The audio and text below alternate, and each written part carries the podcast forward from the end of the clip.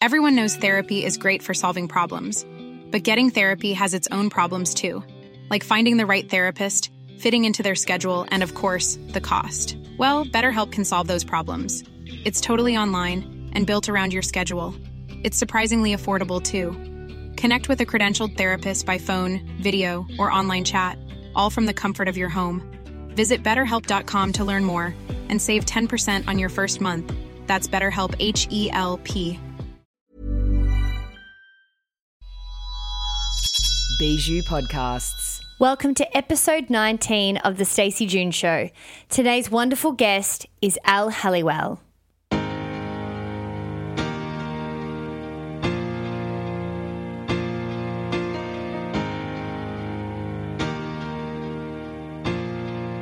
I'm Stacey June. Hello. I want to help you find your inner spark. And I promise you, this podcast is going to be so much more than a motivational meme. By sharing the teachings and lessons I've learned on my path to spiritual and personal growth, you too can connect with your true self and become the most honest, worthy, and powerful version of yourself you can be. This podcast is going to be about connecting with others and reconnecting you with yourself, learning to enjoy the good stuff in the moment, the lessons in the hard stuff, which is often where they live, and to always find the funny in the fucked.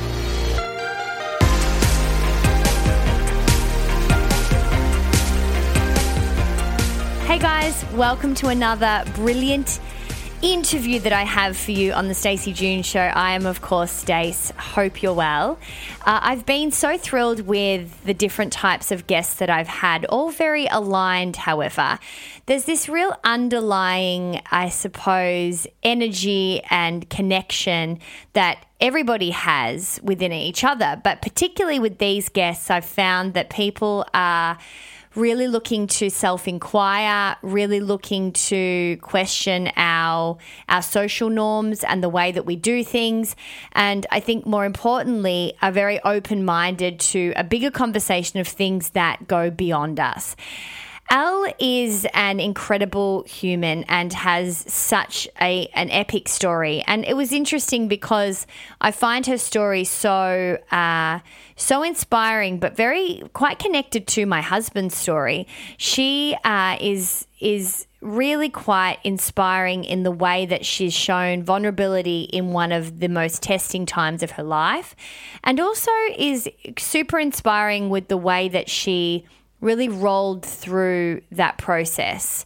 And when I say rolled through, I mean vulnerability was at its absolute surface. She would regularly post Instagram videos of how she was feeling, but then also showcased this other side of this inquiry she had with her own nutrition, the way that she did um, her treatment, the different options that weren't necessarily put up to her from the beginning by her own doctors. She really had to go soul searching.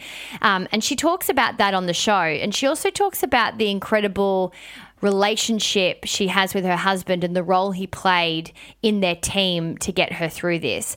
Just to backtrack a little bit, in 2016, Elle made headlines uh, after revealing that she was diagnosed with a rare blood cancer whilst pregnant with her first child.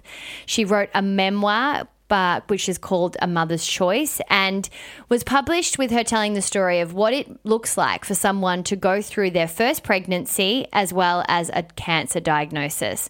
So many people would have told her a gazillion different things, and I will let her tell you that story herself on the show. But she speaks out now about living healthily and in intuitively with your life and your body, and how this particular experience really enhanced her interest in nutrition, and she's studying that at the moment. She writes uh, for health and well-being websites and papers, and she's she's renowned for being uh, quite a successful and popular journalist across all different types of uh, commercial media streams. But more so at the moment, she's concentrating on being a mum. She is studying naturopathy, like I said, and she is is writing and doing a lot of really incredible talks and and really interested in speaking to younger kids as well about anxiety and mental health and a whole heap of other stuff. So. I think it's really interesting the way that we learn. I, I find on this show I am more interested in learning from people that have gone through experiences and have had to come out the other side with being a bit of an investigator and a detective into their own bodies and their own lives. And often, a lot of the people that we speak to or I speak to on this program have really showcased this uh, courage and I suppose vigor in figuring out what's best for them. Elle is 100% top of the list when it comes to that description. And she has lived the story to be able to inspire many, many, many, many people. And I think what she's doing now and how she's really rolled with the way that her life has progressed is something we can all learn from. I think every single day we're resisting really simple stuff and, and finding that anxiety and and I suppose that real struggle is a part of our everyday life. And often we're really quite stressed about quite menial things. And that's not to take away the power of mental health and anxiety, but when you hear from a story, when you hear about a story like this, it's really, really, really difficult for you not to get some perspective. So I hope that you learn a lot from her. She's so graceful in her storytelling and so incredibly. Uh, generous in the amount that she shares about a, a, pretty challenging time, which I'm also sure that she's probably a little bit over talking about. So we do talk about that a bit as well, and how her cancer diagnosis has very much been at the forefront of her conversation, and now she's really looking to put that uh, to the side and focus on new and exciting things. I hope you enjoy my beautiful chat with Elle Halliwell.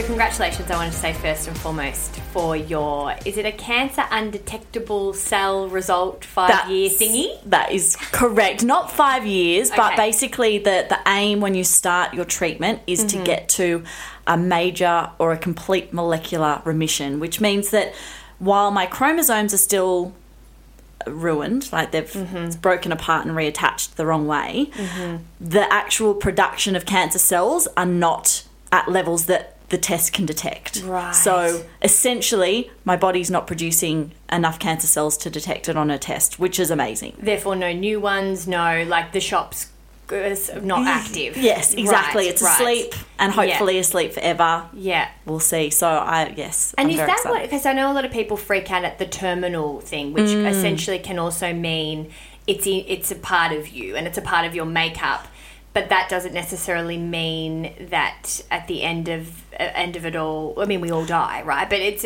I think a lot of people are a bit get a bit confused by that yeah well I think for my cancer is a chronic mm-hmm. cancer which means that it is a kind of permanent cancer if that makes uh-huh, sense uh-huh. Um, so while they haven't been able to cure it they have managed to right. be able to suppress it to the point where a lot of us can now live a pretty normal long life if we can, you know, manage to stay on the treatment and not have any weird mutations happen. Is that a new term? Do you think? Chronic? Chronic, yeah. Do you know what? I have no idea. I feel like it might be. I think that there aren't that many chronic cancers. Right. I think it, this is. I think blood cancers might be one of the cancers that has the, the chronic cancers more so than another because a lot of cancers because blood's such a unique kind of part of your body mm-hmm. um, that you know we can't get blood tumors. Mm, so i think that that's what differentiates it from a lot of other cancers. Which they can kind of grow from whatever the other ones are made up of. exactly. Right right. Are you a little bit over talking about the cancer thing? You know what? I in in one way yes because i don't want it to feel like I'm banging on about how I had cancer. Oh, okay, if so that makes from sense. that perspective, not so much that you don't want to talk about it, but more that you don't want to be a preachy something. Yeah, that's right. right. And look, it's a part of my life now. It's what happened, but I feel very much like it was the beginning of my life in a sense mm-hmm, because mm-hmm. it taught me so much and I changed so much as a person. Mm. And that's kind of what has set me on my path. Mm. You know, I mm. found my why, I found my purpose. And so for me, having had cancer and getting cancer was a, you know, it's a significant part of my life. And if I have to talk about it a gazillion times in the hope that someone gets something good out of it. Um, and you know can look at me and find hope or you know faith or whatever they want to feel Mm-hmm. then i'm happy to bang on about it until the cows come home if that makes sense I want to talk about the shifts that it had in you rather than it. But for anyone that is unfamiliar, I want to just give them a really quick snapshot that Sure. essentially you were diagnosed with a form of leukemia and then fell pregnant or found out you were pregnant within it. Was it like a 48 days, hour? yeah. Right. Okay, and so how did you come to that diagnosis? What were the symptoms and what was that time? What Yeah. was going on then? So um, about I'd say it was a maybe eight weeks before I went to the doctor because I'd had a bit of gastro and I, I I was kind of planning to start preparing to maybe have like start trying for a baby later that year. Okay. So that was still probably a year away in my mind. However, I was reading all the books and I really wanted to make sure that my body was in the right space and, that's you know as you do healthy about a as year possible. in, right? Yeah. Yeah, so I, you know, started taking the, the prenatal vitamins Yeah. and done all that stuff. And I, I thought to myself, hang on, I should probably check my folate levels and things like that Mm-hmm. and my vitamin D. So while I was at the doctor getting my doctor's certificate for work, I asked him, you know, can you just take some tests? Me and my husband are planning to start trying later in the year. And I just want to. One of the things, actually, an old um, colleague told me a really, really great little tip, and that was to just get a blood test every year so that if your levels are abnormal compared to, say, the rest of the world, but normal for you, then you can always measure it against your levels the previous year and the previous year rather than just basing it on the average, you know. So that was something that I always made sure that, you know, once a year I'd just go and get a test as well. And also, and we'll talk about this a little bit um, later, but uh, our average is the most important average to be comparing to because Yes. the world is a very big place. So, an average of the world is not always going to be accurate. That's you, right. Yeah, so you might just have generally low iron levels. Yes. So, you know, a low iron for you is probably not going to be a bigger deal. So that's Yeah. why I did that. So I went and got those tests. They came back with high platelet levels in my Mm-hmm. system, and he thought it was just because of the gastro.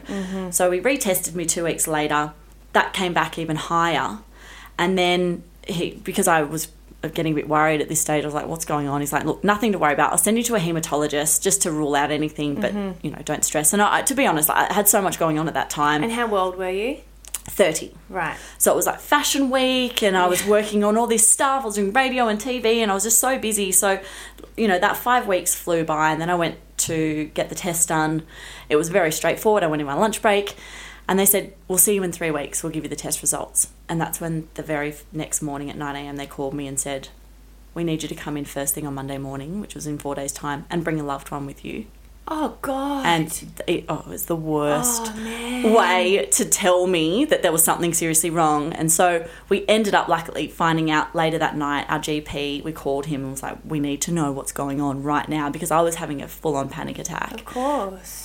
So he came to our house, and so the way we, the way I found out was actually a really nice way because it was in our ha- in our home, and then by the time the appointment rolled around with the hematologist, we kind of in our mind come to terms with it enough to prepare a list of questions Right. rather than sitting there mute going, I'm going to die, I'm going to die, And I'm going to die. For those of you that have never been in this situation or even remotely had to go through, um, I guess, some extensive Western medical appointments, when you get an appointment with someone like a hematologist or a specialist to some degree, that's your appointment. Mm-hmm. And that's what I think. It's different, obviously, if you need to move treatment and you'll probably see them faster than some people. Yeah. But I think a lot of the time, you know, you, you kind of start, even fertility treatment, you start to go into there and you think, okay, it's not like the normal GP. It's not like a normal situation where you've got access to them all the time. No. So it is quite an interesting point because those questions then could be answered in that moment as opposed to you going away and then having to wait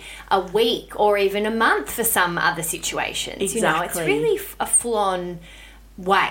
You know, or, or we're not educated a lot about it because obviously you don't want to be thinking about these things if they're not happening to you. But Yeah. yeah, right. So that's a, it's a, I think that's a, at least one positive Yeah. in that really kind of intense time. Time, yeah, that's right. So it will look, it was um, a pretty pretty intense week and one that you know I still look back and you know I think, oh my god, how did I get through it?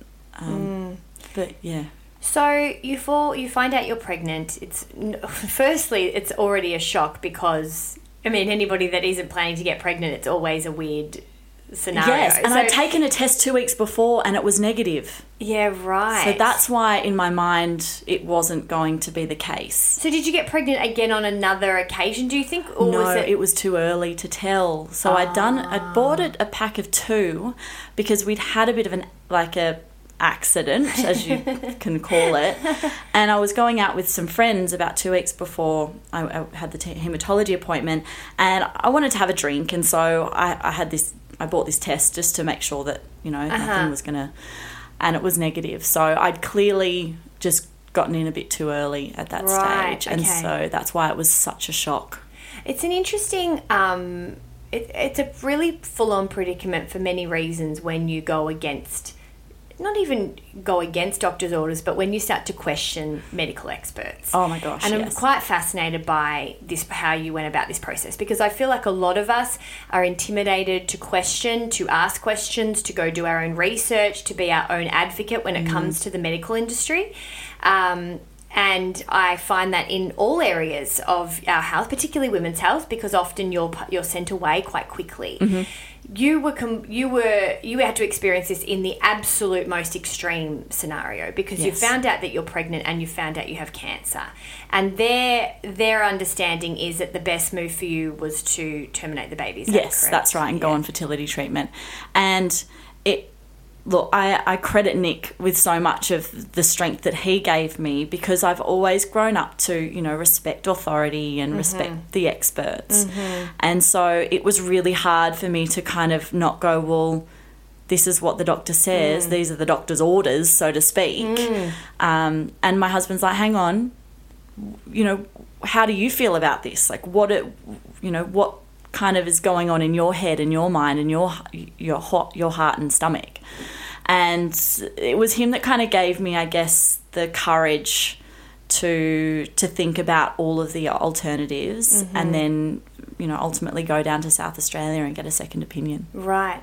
And so, how do you do that within yourself? Are you a meditator? Are you a researcher? You're a journalist? Like, how do you do you go for a walk and find how do you activate that gut feeling? Because in those moments i can only imagine your head is very involved Mm-hmm. there's a lot of opinions with family friends doctors everything Yeah, everyone had an how opinion. How the fuck do you access i guess your inner friend your own intuition Yeah, and it's funny because I am a researcher. I like to get to the bottom of everything. You know, every kind of dinner party, all like the family's going, no, I think this and I think that. I'm like, just get Google, guys. You know, I'm always that person that's kind of the, you know, the mind of reason. But for me, I couldn't, could not look on the internet. I was too scared. I didn't, know, I didn't want to know what I was in for. And so I kind of just completely kind of went in myself. And it was actually my husband who started to kind of hit the books and start doing all of this amazing research to find other people who'd either been in a similar situation or experts around the world. And so it was him who actually found um, Professor Tim Hughes down in Adelaide, who was a you know world expert. Um, and yeah, so that's that was amazing because Yeah. it meant that I didn't have to to kind of do that research. And it's funny how yeah, I just couldn't bring myself to to look because I knew I'd open up a Pandora's box and Well, there's a reason, right? There must have been Mm. a reason. self-preservation thing. Hundred percent. You knew that what you were going to find wasn't necessarily going to help you guys. Yes, that's how I felt. Yeah. And so, with your husband's guidance in that time, you know, is is there a practice or is there something where is it kind of a team scenario? Do you guys sit down and discuss things before you go to bed, or in this situation, how did this how did this unpack realistically Mm. for everyone listening at home? Like, where do you get the courage? What are the combination? What's the combination for you to get the courage to say? We're out of here. We're on a plane. We're going to Yeah. go get some other because it's a lot. I know. He was overwhelmingly optimistic and I think at the time I was actually at times getting a bit annoyed. Yeah. and like hang on don't you understand the seriousness of you know what this is? Mm. And now I look back I realize that he was just trying to keep me going and keep my hopes up. And I feel a bit little bit bad now you know because at the time I you know I kept shutting him down and but it was the fact that he kept going you know maybe maybe this isn't the worst thing in the world. Maybe you can get through this and let's just ask as many people as we can and, and find out exactly what we're in for and what the chances are and you know the statistics and and so I really you know I'm forever indebted and grateful to him for just he really was my rock The for that whole time. Yeah, right. and I, yeah, I couldn't believe how amazingly he stepped up to the plate. I, I honestly don't know if I could have gotten through it without him. Was he um was he did you see those personality traits before this in those extremes? Was he yeah, that cuz that's a real entrepreneurial there's a different you have to have a different way of looking at life to be that that strong in that environment. Yeah. Particularly strong ag- going against something that someone says is going to save your loved one's life. Yes, that's true. Look, Nick's always been one to question authority, which- Okay. and he's got, he's got this unfailing positivity as well, which I always kind of knew, but I never would have been able to predict how well he handled it all. Mm. And I think that there were definitely moments when I wasn't there where he, you Mm. Had know, to. broke down. Oh, right. But he knew that if he did that, then I would, and Mm. then it would just everything would fall apart. So he managed when he was around me to just you know be so strong and positive. Wow. And when you look back, how long had you guys been together for at that point? So we'd gotten married in 2012, so that was Mm-hmm. about four years before. But we'd met when I was 19. Okay. Um, yeah, we were next door neighbours, and so we'd been together for about oh god, eight years. Yeah, no, right. maybe even ten years by then. So you learn Yeah. a bit of an idea of how to be a team. Yes, absolutely. Yeah, right. And so through that process, you will, you know, you had a, a, a like a pregnancy that ended up with your little baby boy, who's how old is he now? He's two, Two. two and a bit. He turned two in December. I know, I can't believe it. Wow. And so there's kind of two lines of questioning, right? Because there's like, there is the, I guess, the thought process around you becoming a mother, mm. which I think is really important to keep quite sacred because that's its own experience in mm-hmm. itself. And then there's you essentially figuring out ways to fight for your life and, and have treatment.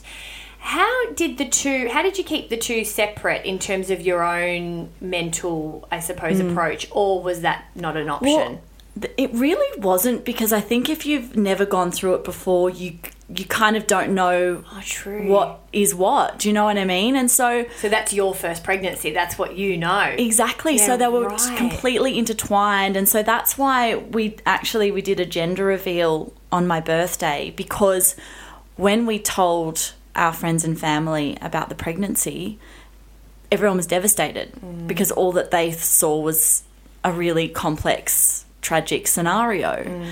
And so to have gotten to the point where things were looking really good and have the whole family around us and be able to celebrate the gender of the baby felt like telling my friends and family for the first mm, time. Mm, and that was just so uplifting. it- Recreate that. yeah, it really kind of gave me that excitement that I'd missed when I, you know, when I first mm. found out. It's funny though because since I got my zero um, results, the thought of you know trying for another baby has come up, you know, in the last few few weeks, few mm. months for me, and I'm really really scared about it. Mm. I haven't really kind of talked about this, but for me, I, I'm pretty terrified at the thought of maybe having another because I guess the idea of pregnancy is so wrapped up in trauma mm. that the idea of whether or not I could, you know, go through that, especially if there was something that might have gone wrong or something, it terrifies me. So I'm I'm really at an interesting place, you know, in my I guess motherhood journey now and look at that's still a couple of years away. too, right? Because Yeah. it is a trauma. It's funny you say that.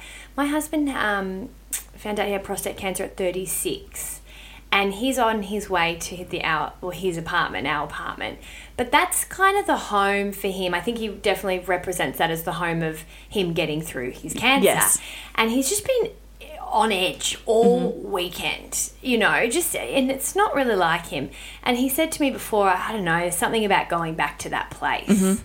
And it's interesting because I think what I didn't know, he's about, I think he's five years now, yeah, or over, I think. But um, I didn't know him at that time. So it is this, I, on one flip side, we have this whole new life Yeah. that he feels like he got because he changed his life after his cancer. Yes. So it, we wouldn't, and I remind him that often, we wouldn't have met if you probably didn't have cancer. I probably wouldn't have married you pre cancer. Absolutely. But at the same time, what I think I've realized over the past few weeks is that there's still so much trauma healing to Mm. be done.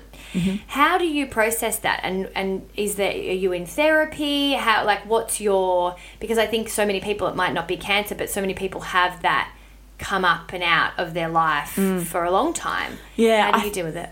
I don't know. I think after Tor was born and when, when I returned from maternity leave back to work and, you know, life started to get a bit more normalcy than it, it you know, had over that last year, that was the time that I really needed that support. Not necessarily when I was going through it, but to process it.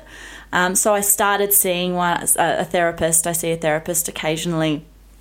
But I also kind of feel very much that I should have probably started seeing someone during that time, only so that I could start processing it, even though I didn't feel in my mind like I needed to at that moment. Um, and yeah, I found that really helpful over the last few years. Writing the book mm. um, was a really, really cathartic experience, which forced me to revisit those moments from the eyes of my family and friends, who mm. I hadn't had to do that before. You know, you go through it and it's kind of all about you, if you know mm. what I mean, not their perspective on how they saw it.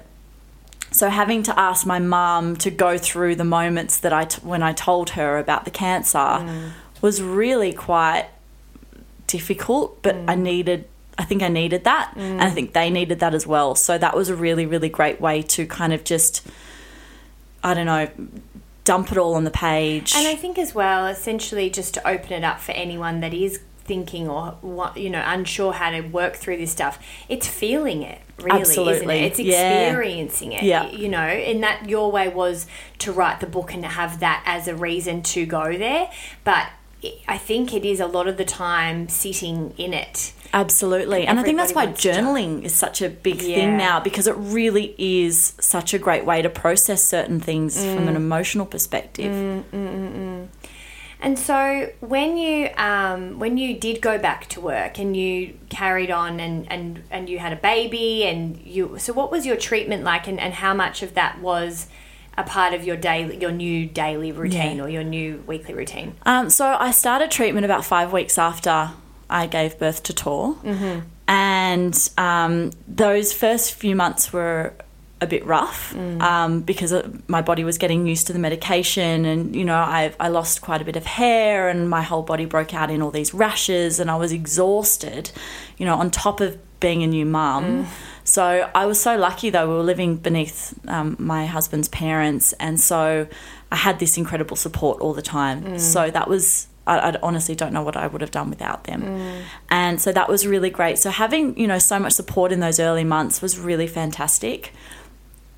And when I um when I was diagnosed a few few weeks after, I realized that the chronic anxiety that I've been battling for about a decade had gone away. And I, I couldn't understand why that was the case after going through a trauma, why I was no longer feeling this tight chest, you know, that I would feel whenever, you know, the anxiety reared its ugly head. And it was because I had this bubble of kind of love and support around me, making sure that I wasn't worried about, you know, any bills that were piling up or things that I needed to do or worrying what other people thought of me or worrying, you know, what the future held. I didn't have a future. I didn't know what the future could possibly mm. hold for me at that mm. time. So I was forced to be in the present. So I was, you know, just living in the moment. And it was such a liberating feeling Wow. that subconsciously my body just released all of the anxiety that I'd been building up. And one of the things that I found since, you know, in the months and the years since that happened is that the anxiety started to creep back in because the daily pressures of life have started to creep back in and all of the, you know, the normal things that you have to deal with. And so for me, it's been really interesting having learnt the tools almost kind of accidentally um, during that time. Now I know how to to combat it when it hits now, which has been really amazing. But it's something you know. I think mental health is a really really important thing to talk about, and I think a lot of people, um, you know, up until recently, have always found a little bit you know a, a taboo subject. But I really feel like if you can talk about it and be very honest and open about it, then and also share your own ways of battling it, because I think everyone's kind of journey with anxiety or depression is so different from someone else. So if you share yours, then someone can kind of go, oh, that's a little bit like, you know, how I feel when I get it.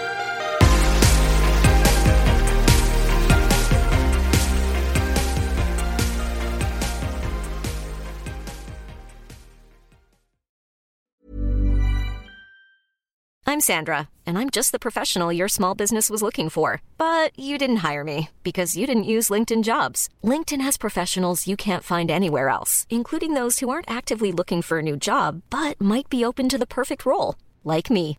In a given month, over 70% of LinkedIn users don't visit other leading job sites. So if you're not looking on LinkedIn, you'll miss out on great candidates like Sandra. Start hiring professionals like a professional. Post your free job on linkedin.com/people today. It, it's interesting because I think to really be able to access, um, I guess, some form of separation from it mm. because it isn't necessarily you it's a mm. it's some it's a it's an element or a, sy- a symptom of something that's going on Yes. within you it's very hard to find that way that opportunity to be able to look at it mm. and yours was a, a very unfortunate one but at least you got that out of it Yes, absolutely. I noticed that last year I had a real rough year, um, and I was really panicky. Like I was having panic attacks quite regularly. And I'd always had anxiety since I was quite a young girl, but it was never dubbed as anxiety. Like I was Yeah. fainting at five, and people just thought I was lightheaded. You know, it was I was having proper panic attacks, and um, and I I realized that they started coming up again last year. And it was interesting because I felt so conflicted. It was like, I am so happy. I've met this man of my dreams. I've waited for him so long.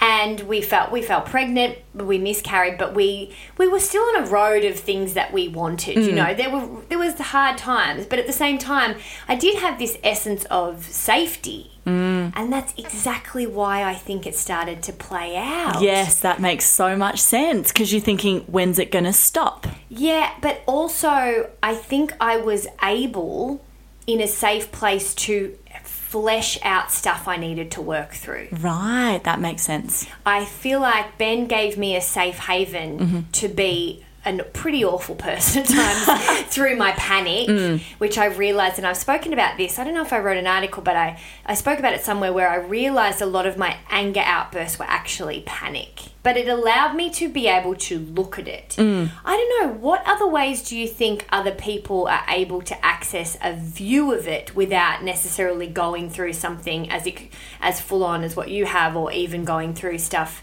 That I've just described. How is there a way for us, do you think, to view it? Yes, that's. It's funny that you say that because I was on my way over here and I've got this kind of spiritual guru who I feel is almost. This is weird. He's like my guardian angel. His uh-huh. name's Wayne W. Dyer. Oh, yeah. And yes, I've loved him since I was about 15, 16, right? And he He's actually like died. old school self help, you know, he, Yes. old, the, but like the original Ridgy Didge kind of dude. Absolutely. And you know, he lived by the Tao and he became very spiritual in his old age. Like and he you know, he ended up starting from like manifest your destiny, but then he went into kind of a very philosophical kind of point of view as he, he he got older. And I remember the day that he died, I was sitting in an airport in LA. This is about a year before I was diagnosed, and I knew that he'd been uh, diagnosed with leukemia.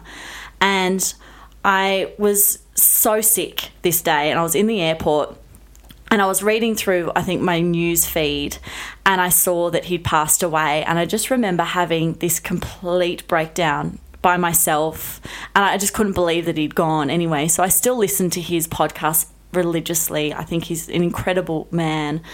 And he was talking about in this podcast today about how he deals with pain.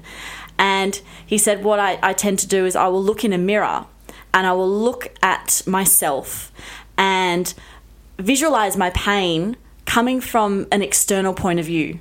And I think that that's something that we can also do when we're having a panic attack or feeling a bit mm-hmm. anxious.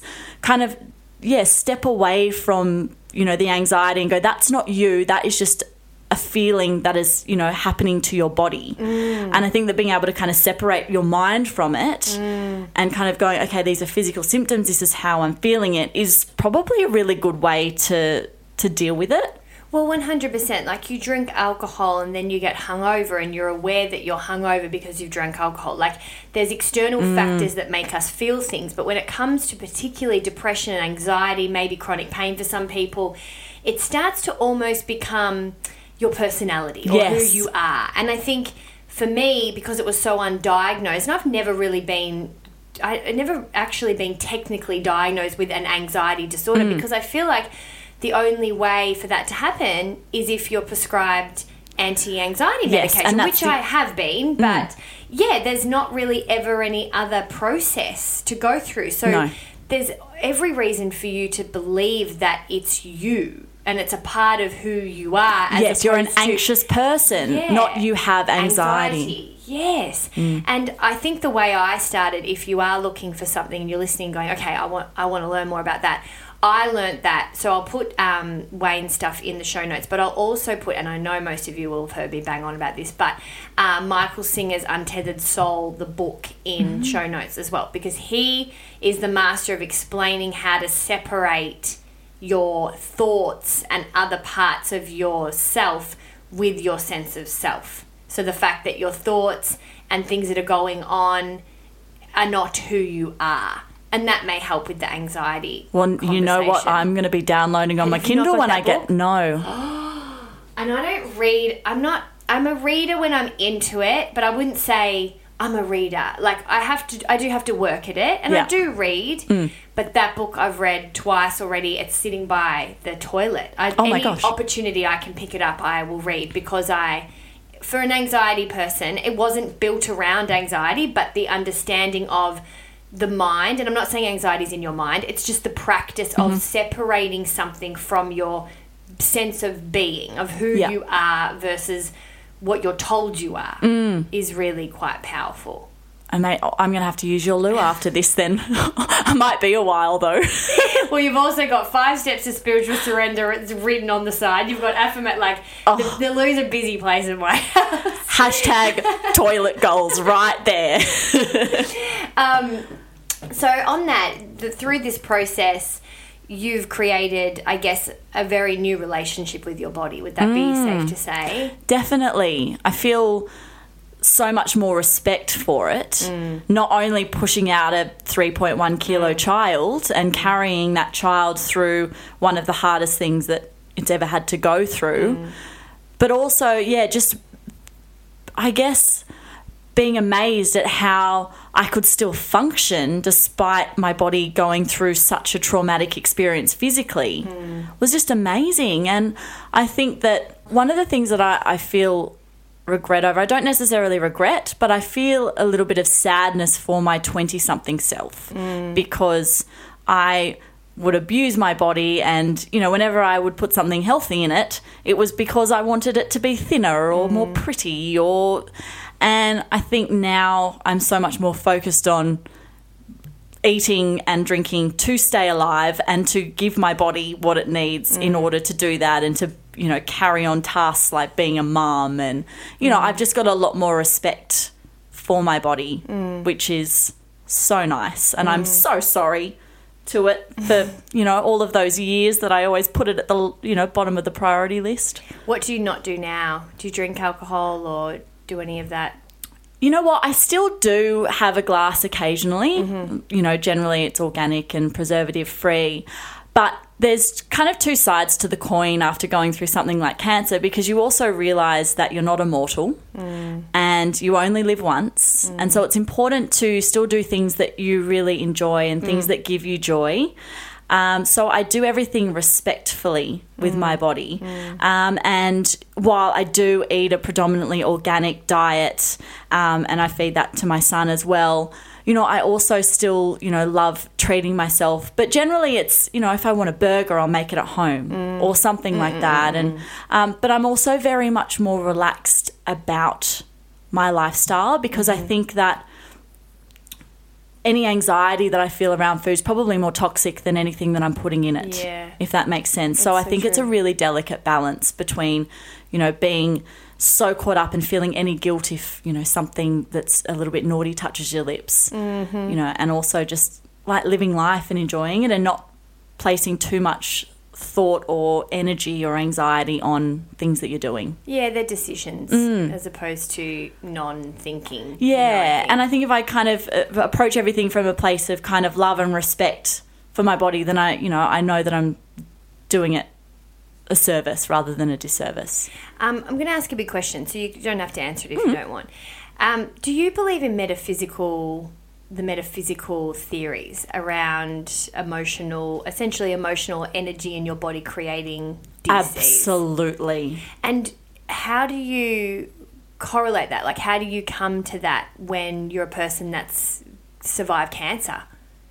I think I really do believe, and I know that there's very much debate on whether this is the case, but I do believe that having lived in, I guess, such a stressful state for such a long period of time mm. was one of the biggest reasons that I got sick. Mm. Because I really feel like my body was constantly ready to run from the lions and not in rest and repair mode. Mm. And so I really feel that, you know, something just slipped through the keeper mm-hmm. and it probably shouldn't have been. And if I'd been, you know, in a better state of health and respect in my body and not stressed out all the time, then maybe my body might have, you know, caught the, the cancer cells before, mm-hmm. you know, it proliferated. So they would have That's re- my theory. rejuvenated essentially, or themselves. Yeah, that's right. There's this thing called apoptosis, which is where you know cells die when they're mm-hmm. you know either dis- diseased or you know there's something wrong with it. And I mm-hmm. just think that the state of stress that my body was in meant that it wasn't kind of my immune system wasn't looking out for the you know the issues that were going on in my you know DNA. Yeah, I'm a big believer in it too. But I've lost people to cancer, and it's and, and it's also very it's a difficult conversation to have. You can't Mm. say you, you know it's not something that I've ever felt comfortable saying. You know, you caused this for yourself. Yes, you know, or you can cure it by this Yeah, as totally. well. It's not that simple. But at the same time, having met Ben and him really opening up and saying, "I, I think the way I was living," Mm-hmm. and I was like, "Wow, okay, so I'm not. I'm on to you know, uh, there is something here." If somebody that has actually experienced that feels that, the interesting part about that conversation, I think, is that often we have very few reasons to check in. And I've experienced that more recently with trying to get pregnant. And often, a lot of people, like you just explained, of thinking about getting pregnant and going in and saying, okay, I need to go get some tests done. We watched it with Giuliana Rancic, which I've kind of been obsessed with her story for years and years. Yes. Has she found breast cancer after so many different IVF uh, like attempts? And and my own health journey essentially has been we're in fertility treatment as well because my husband's sperm is frozen from Yeah. the cancer so at the beginning it was very much around uh, these things are happening because of his journey but what we found really quickly was that um, my adrenal fatigue and anxiety essentially and burnout have really fried my juiciness Yeah.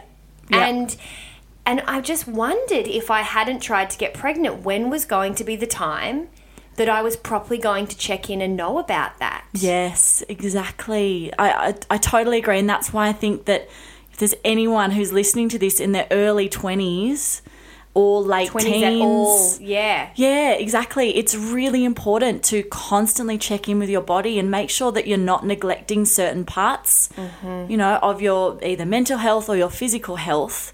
Because it's funny, isn't it? Because you get to your 30s and that's when all of those things start to really hit home and you go, "Oh my gosh, why why didn't my 20 something you know, sort this out earlier or start those habits?" No one told us. No. no one. No one. There were, you know, maybe we were told to check our breasts or have a Pap smear, and Yeah. we don't even have to have a Pap smear. You know, the one Yeah. thing that they were able to figure something out. You know, for the one thing that we were all very very kind of trained to get. The mm-hmm. irony of that it- there there isn't anything about talking checking in with what's making you feel uneasy. I mean these are the first things.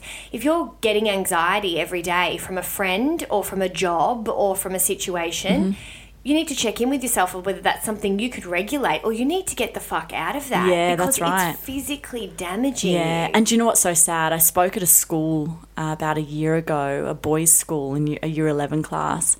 And when I was asked to speak, I kind of thought, what are year 11 boys going to get out of it? You know, my story.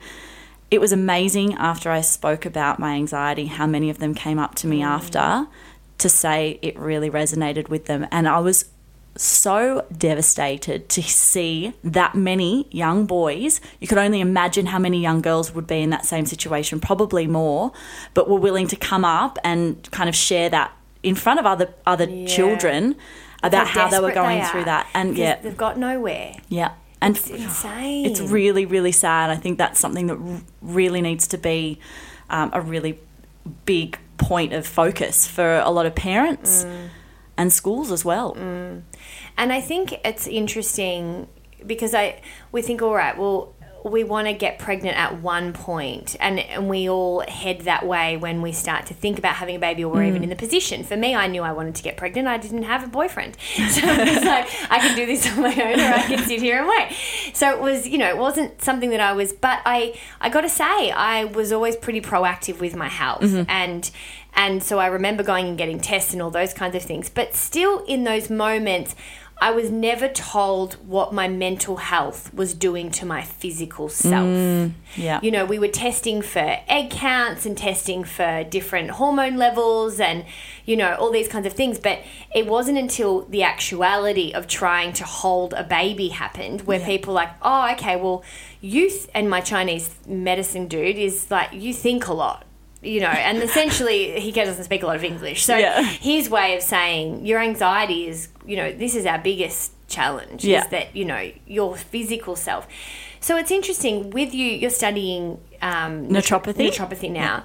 Uh, what, what are you finding in that, I guess, that discovery process around not just this particular topic, but around uh, health and things that I guess we don't know that we should know? Are there any other things that have come up since you started studying? Well, it is amazing how mm, how fascinating the human body is, and it's like going down a bit of a rabbit hole because you kind of look at one thing, you go, "Oh, I wonder how that corresponds to this," and it really is mind blowing. And I feel very much so that I would need to be studying till I'm about ninety to kind Yeah. of, you know, really get a grasp on how incredible the human body is and how nature works in synergy with it. Yeah. And I guess for me as well, one of the things that I feel a bit sad about is that there's such a massive divide between alternative mm. health, you know, even mental health and, you know, your standard healthcare. And I really pray for the day that they can all kind of, you know, put down their swords, mm. give each other a hug and go, how can we work together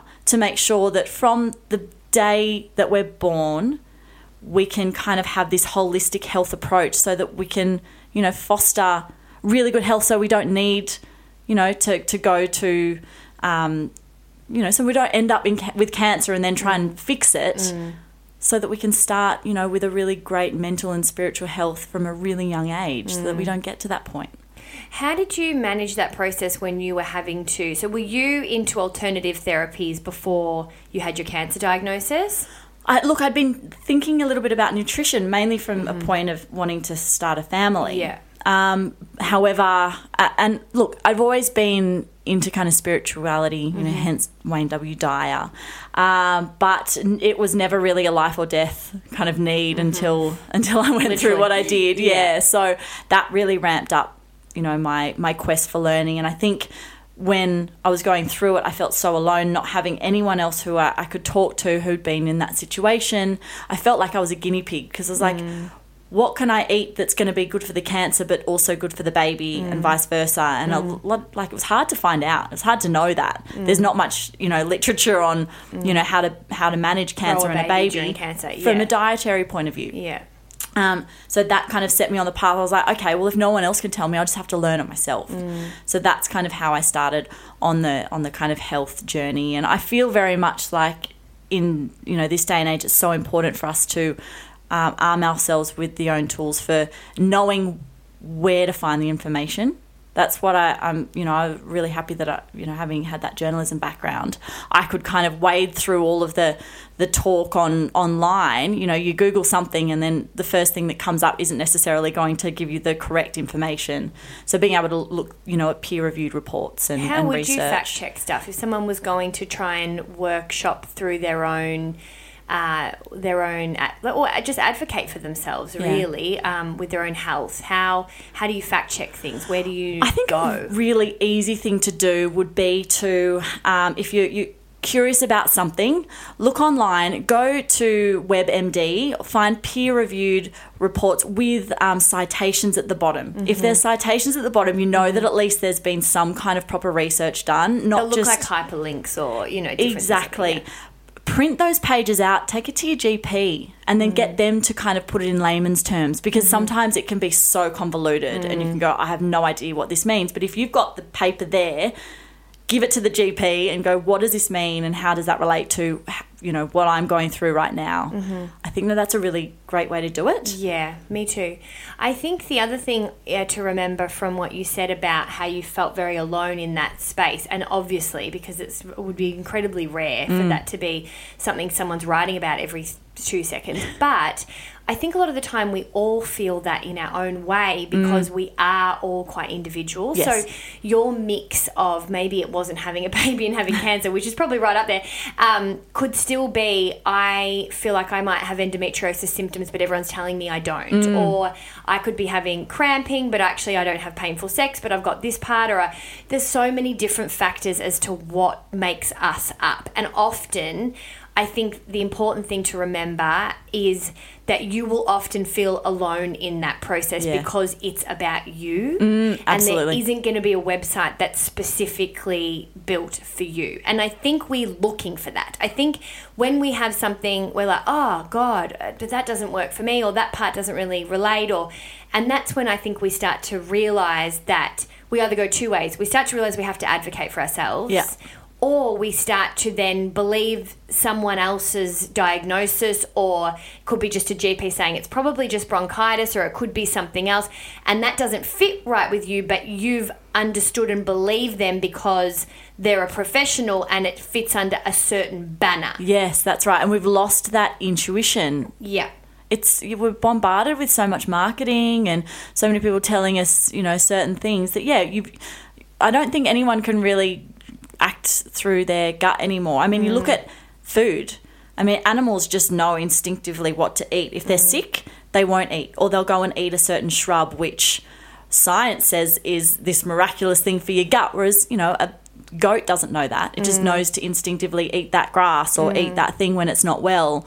But we're so bombarded and we're so clever that mm. we're, we're too cle- too smart mm. really for mm. ourselves. And i think that we've made everything so hard that it's hard to just kind of zone out and go hang on what should i do as a animal in this situation You- do you know what i mean I feel- totally know yeah we don't have that instinct anymore It's no, sad. and I think that's a practice, and I speak about this a lot on the show. That if you don't have some form of even five minute ritual for yourself, it's Mm-hmm. very hard to access that. But your intuition is very much an action, and I don't think that without any form of activity or commitment or investment into that. It's easy for you to access it. So it is important to find something. It's so true. Yeah, I, I, I find that with meditation. I do feel like I can kind of tune into myself a lot more when I'm, I'm doing it regularly. what kind of meditation do you do? I do Vedic Okay. meditation. What's but- that? Tell us about that. So it's about, where you get given a mantra. So like TM, but not. Yes. Yeah. Yes. Yeah. And, um, you know, you, yeah, you just repeat your mantra over and over again. And do you Um, find that so then that helps you get out of your thoughts? Yeah, it's funny because I go through that and then I also, if I'm really needing just to zone out, I love a guided meditation. Mm. Yeah, I just, and I, I just love, you know, rolling wave soundtracks and bird music and oms and, you know, all that. Yeah, just depends on my mood. Yeah, I think that's an important point too. Is because if you are a meditator listening, I did this in the coaching that we did last week. Is that it's going to be different for you every day. A lot of people ask me, "What do you do?" And I was like, "I don't know. Do my meditation. Like I don't have a." I don't have a thing. Like Yeah. I've learned things along the way. I've done lots of different courses. Not even specific meditation courses. I just learnt things with different yoga practices or different courses Yeah. that will have splices of their tradition or their understanding. But I've always made it my own. Yeah, You know. yeah, and I think you need to. Yeah. and I think that yeah, one practice isn't necessarily going to work for you every day. No. as well. Sometimes I do need to think. Sometimes I need Mm. to get answers. So it is, it- you know, I think often it's it's to stop thinking. It's like, well, for me, who's a massive overthinker, sometimes I need some clarity. So in that space, I can kind of calm things down, and then things start to answer for me. Yes. I get a lot of answers through meditation, but on the flip side of that, I can get hooked to that a bit. Like I get, a, it's right. like my drug. I'm like, yeah, I'm gonna go and talk to the divine, and I'm I'm gonna go into my meditation room. We're gonna have the best. co- Like I'm gonna find out. Yes. So it gets a bit um a busy. Yeah, you expect too much from Yeah, it too. Yeah, yeah, That's why sometimes like I, I love to draw and paint. Do you? and I love to walk. And I find both of those almost as good as a meditation. And I think they talk about it as being in, in flow. Yeah. Because your your mind's kind of tuned out and you can spend an hour and it'll feel like two minutes when you're doing something that you really love, whether that's playing a musical instrument or doing a sport. Totally. It's that joy thing. It's the Yeah. Marie Kondo, but not for clothes. That's so what, good. what Yes. evokes joy with you? But I think that's a good point because I do believe meditation can be all different things for different people. But what I think the skill that we need to learn is is that to access what that feels like. So then day to day, when we're when some people are saying to us, follow your gut, use your intuition, everyone's like, I don't know what mine is. and then you are doing other things so you can be like, oh, okay. I go back and I think about what that feels like at that time. And Yeah. maybe I try and harness if something feels like that, then maybe I'm on the right track. Yes, that's a really, I like that Yeah. way of thinking. Yes. Uh, one last question I want to ask about um, because you did talk earlier about Western v Eastern and how it's mm. the medicine industry, the medical industry is quite full on.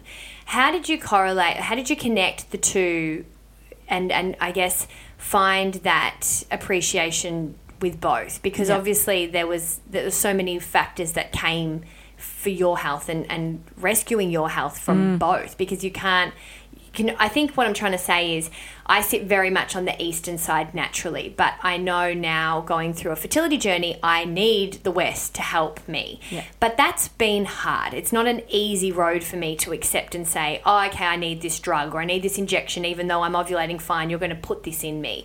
That's been a hard thing for me to kind of accept. How did you go around that? If someone, of someone that's quite a natural approach person. Yeah, I think just having a healthy appreciation for the advancement in technology, but not using it as a crutch, not going, oh, it's all right if I get sick, I've got this drug to fix it. Mm-hmm.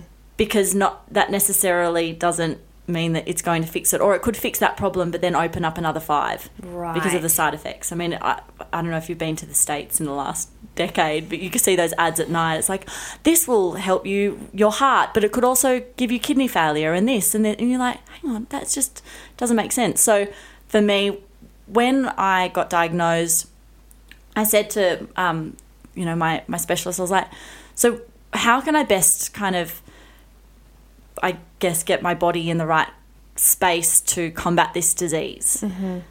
And he goes, Well, do you take your medication? I said, Yeah, no, no, no. But what else? Like, what can I do? How can I give my body the best chance of getting through this?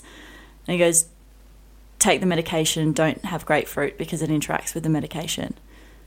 I was like, Oh, right, okay. And I got really angry because I was like, That can't just be the only thing that I, you know, I, I felt so helpless. And I was like, And That's also, ridiculous. When they say it like that, they come across like they're only thinking of their side. yeah, that's you know right. what I mean? You get a bit annoyed. It's like I'm your patient. I'm asking for a bigger que- I'm asking for a bigger answer than that. Exactly. So that kind of made me think, well, if that's what you say, then I'm going to prove you wrong and, you know, really amp up my own health in order to, yeah, to give my body the best shot and my babies. Of, And did you? And so it. and that so when he or he or she was saying that was that were they right to some degree or do you think that that was them focusing on their part of the picture Yeah. Look, I definitely think that having, um, you know, a really healthy diet and lifestyle is a major factor. But you've also got to remember that if you live in a metropolitan city, you're exposed to so many toxins and chemicals, whether it's in the water or the air or, you know, just touching things. And mm.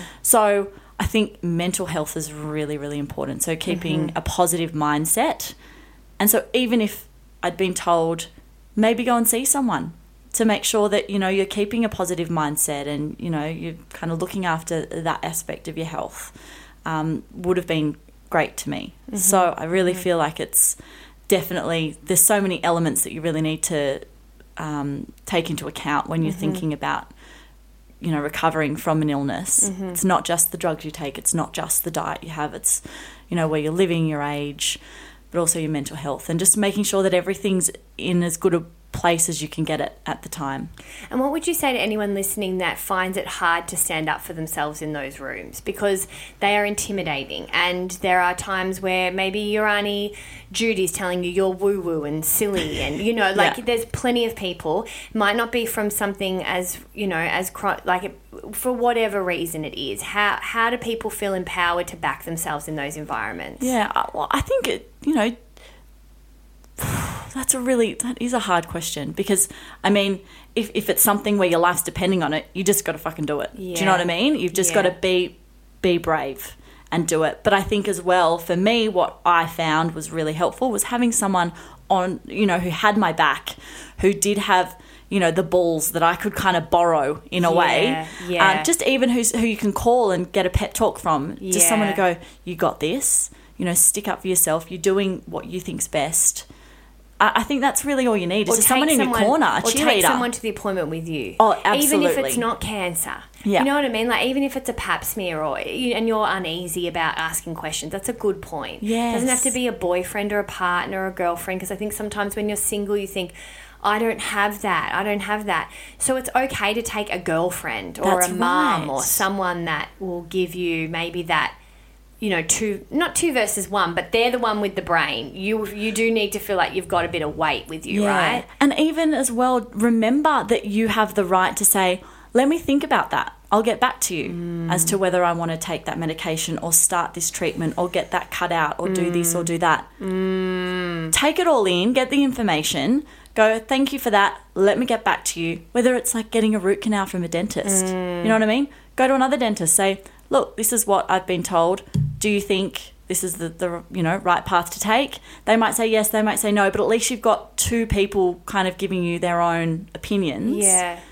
Just like getting a, you know car insurance or Yeah, whatever. it's true, but Shop we around. But we don't do that with No, health. we you go don't. in there, we believe what they say, and they want to make a decision in that moment. So you often are like, "Oh, okay." You're walking out. The receptionist is like, "Okay, can we book that in for you?" You know, it's all so quick. Yeah. So I think you're right, and I think that's a bloody good one because you can a lot of the time then go away and then email back the receptionist questions Mm. and the doctor will get, either give you a call or and if they don't then they're probably not the right person to serve you because they need to give you a bit more time if you need it Yeah, you want to feel there's trust there and Yeah. respect. And like you said, everyone's an individual. So they might have had X amount of patients before that have had a similar thing to you, but yours might be a little bit different. You might feel like "Mm, just doesn't sit right with me. So Yeah. get a second, get a third opinion. yeah yeah and have the time to do some research or talk about it with people i love that oh thank you Elle we could have talked for hours and hours We could have. thank you Elle Thanks so much.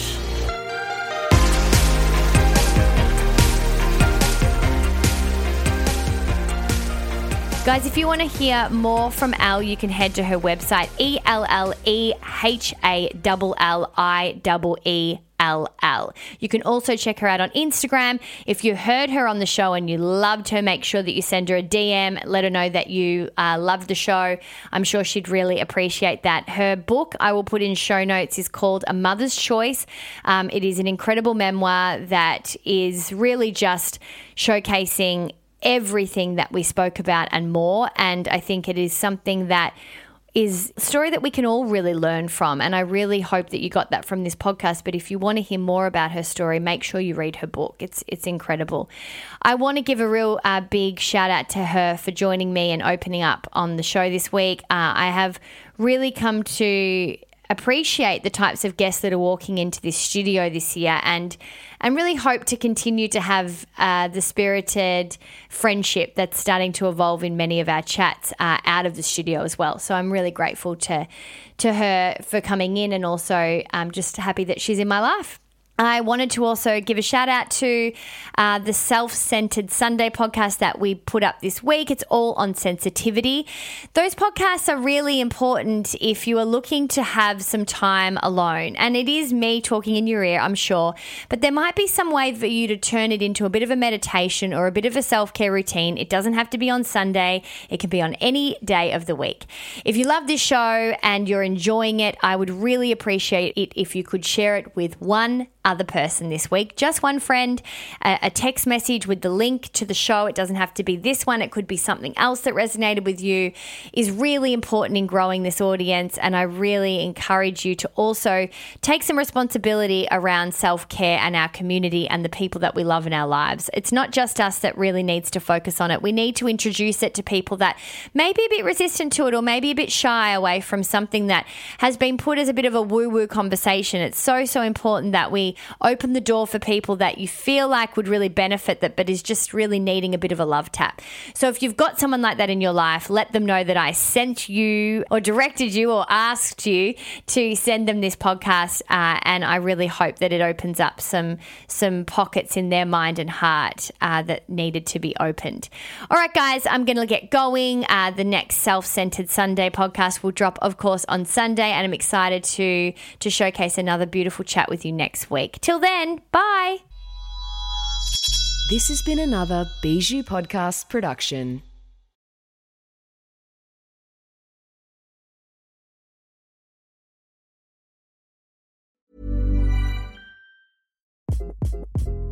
Hi, this is Craig Robinson from Ways to Win, and support for this podcast comes from Invesco QQQ, the official ETF of the NCAA. The future isn't scary not realizing its potential, however, could be. Just like on the recruiting trail, I've seen potential come in many forms as a coach. Learn more at Invesco.com slash QQQ. Let's rethink possibility. Invesco Distributors, Inc.